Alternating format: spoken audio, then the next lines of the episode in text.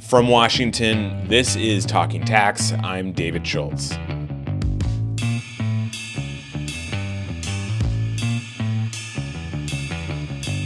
The debate over same sex marriage took a lot of twists and turns during the 1990s and 2000s. First, a few states took tentative steps toward legalization. Then, Congress passed the Defense of Marriage Act, essentially outlawing same sex marriage on the federal level. Then, gradually, more and more states started moving toward full legalization. Finally, in 2013, it felt like a chapter of this story was closed with US v. Windsor, a case of the Supreme Court that ultimately overturned the Defense of Marriage Act. This, along with the subsequent Obergefell case that legalized same sex marriage nationwide, seemed like it brought a sense of closure to the issue. Same sex couples have the same legal rights as opposite sex couples, full stop. Well, not quite. Tax isn't just an economic issue or a pocketbook issue. Most people see tax as just how much taxes do I have to pay? Is there a way to pay less? um, you know, they go to tax accountants, to tax lawyers, you know, looking to minimize their taxes. But people, in doing that, oftentimes miss kind of a really important aspect of the tax system, which is that the tax system is an expression of who we are, what we value, who we value. Um, you know that gets expressed in kind of the language of the code and in how we tax, what we tax, who we tax. You know, those are all choices, political choices that we make about you know kind of what matters in U.S. society. That's the conclusion of Anthony Infanti, a law professor at the University of Pittsburgh, who specializes in gender and sexuality as well as in tax policy and theory.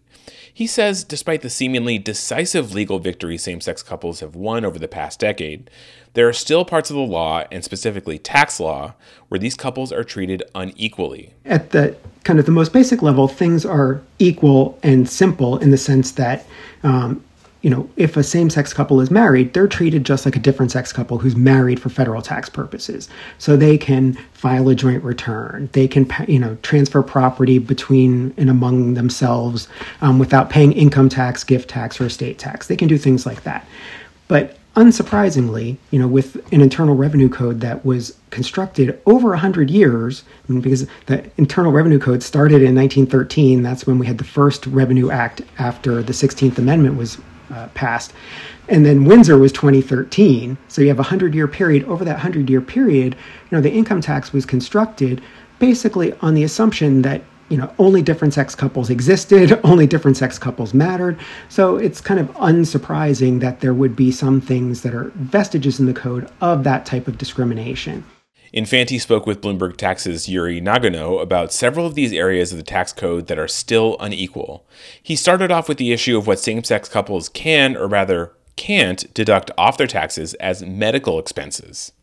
So, uh, reproductive um, related tax breaks are not available. If you have a different sex couple, um, different sex couples, you know, if they run into problems procreating because of fertility issues, say one or both of the spouses is infertile, you know, then infertility, you know, could you know be considered a disease um, for purposes of the medical expense deduction under section 213 in the code and so if they get treatment for that infertility those treatments you know should be deductible but you know when you're talking about same-sex couples um, you have something very different going on um, because what's happening then is they're not going to get these same exact medical procedures, whether it's in vitro fertilization or something else um, that different sex couples do. They're not getting those because they're infertile.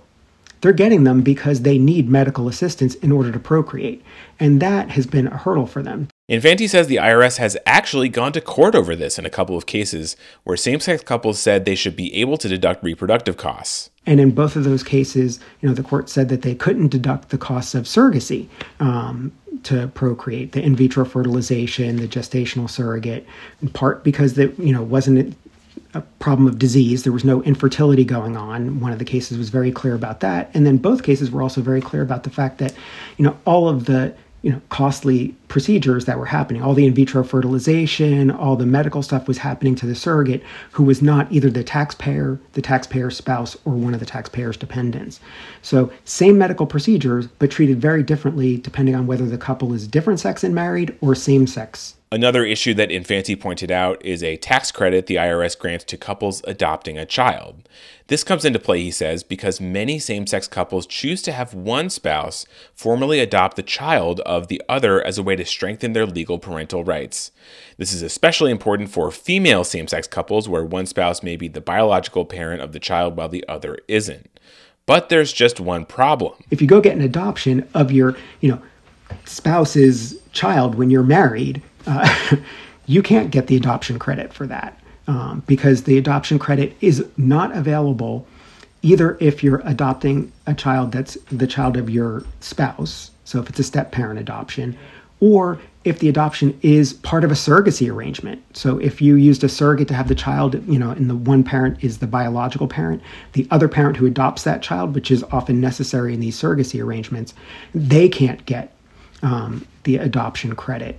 Infanti says this is especially frustrating for same sex couples because the only reason many choose to adopt their spouse's child is because some states still don't have strong parental rights for same sex couples. You know, this is basically a vestige of discrimination. I mean, you know, different sex couples don't feel the need to go get an adoption to make their parental rights, you know, rock solid um, because it's just presumed. You know, it's it's natural that if you have you know two a different sex couple who's married and they have a child, everyone just assumes that it's it's legally their child, and you know they both have legal rights. There's no question about whose child is it.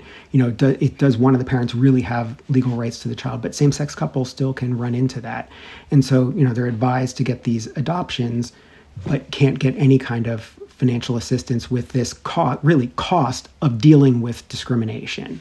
Another irony for same sex couples is that before Windsor and Obergefell, many entered into civil unions or domestic partnerships because they couldn't legally get married. But now, civil unions and domestic partnerships and other relationships that are equivalent to a marriage don't count for federal tax purposes. Um, the IRS refuses to recognize people who are in civil unions or domestic partnerships even though for many couples before the you know before 2015 you know with Obergefell you know for many couples their only choice was you know or many same-sex couples I should say their only choice was you know a civil union or a domestic partnership or no recognition of their relationship at all i mean if you're really trying to redress the discrimination that existed you know you should be recognizing all of those relationships going back in time because there was no way some of these couples could have gotten married and then there's the very gendered language within the tax code itself. While this issue may not have the immediate practical effects of the others Infanti brought up, he says a quick reading of the code shows it's very blatant. So, changing the tax code to have gender neutral language, why is that so important? Does that make a difference for taxpayers? I mean, the whole code should be gender neutral. I mean, what people don't usually recognize is that the entire code assumes that the taxpayer is a man. I mean, everywhere in the code it says he, him, his, all over the place, which is that's not just an issue for same-sex couples. That's an issue for women as well. I mean, it sends a message about, you know, how women are viewed by, you know, Congress and by US society for that matter. Most of these issues that Infanti raises would have to be fixed by Congress. The House last year passed a bill known as the Pride Act that would have addressed some of these tax inequities, but it went nowhere in the Senate. Infanti says he hopes the incoming Biden administration and the new Congress makes this a priority. Even if it just fixes the gendered language within the tax code, that could go a long way toward ending the discrimination against same sex couples that is still around even after Windsor and Obergefell. You know, if you're going to have tax laws that ex- in essence, exclude women, you know, that ignore women for the most part. You know, that's sending a message about women's role in society, which, you know, kind of is only buttressed by other provisions in the code that are, you know, also not great for women. I mean, in terms of kind of how we construct the, the taxable unit, that we, you know, the taxable unit is generally the married couple. You know, if you're married, you know, if you look at, if you look at your 1040, when you fill out your 1040 every year, you have to fill out, you have to check a box for your filing status. Every single one of those filing statuses revolves around your marital status. You're either married, filing jointly, married, filing separately. You're single, which means you're not married. you know, you're a widower, which means you were married but your spouse died. You're head of household, which means you're not married but you have you have dependents like a married couple might have, which is why the head of household came around. Um, that filing status came around. So it's it's all revolving around marriage and the way the structure is set up is that you know historically there have been you know marriage penalties and marriage bonuses in the rate structure that kind of encourage women to stay at home rather than go out to work that's all of a piece with saying that the only taxpayers that matter are men when you have the entire code go through and talk about he him his That was Anthony Infanti, a law professor at the University of Pittsburgh, talking with Bloomberg Tax's Yuri Nagano. You can find up to the minute news on the latest tax and accounting developments at our website, news.bloombergtax.com. That website, once again, is news.bloombergtax.com. And if you have any thoughts about what you just heard or anything else, get in touch with us on Twitter. We use the handle at tax. Today's Talking Tax is produced by myself, David Schultz, and Yuri Nagano. Kathy Larson is our editor. Special assistance came from Jeff Harrington. From Washington, I'm David Schultz. Thanks for listening.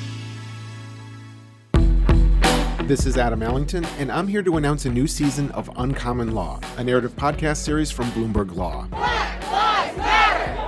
My co hosts and I will speak with African American attorneys and hear their perspectives on how big law is, or in some cases, isn't adapting to become more diverse and inclusive. It's not fair, but what can be better than being on the front lines of helping to make this country better for all of us? If not us, who? If not now, when? Just search for Uncommon Law wherever you get your podcasts.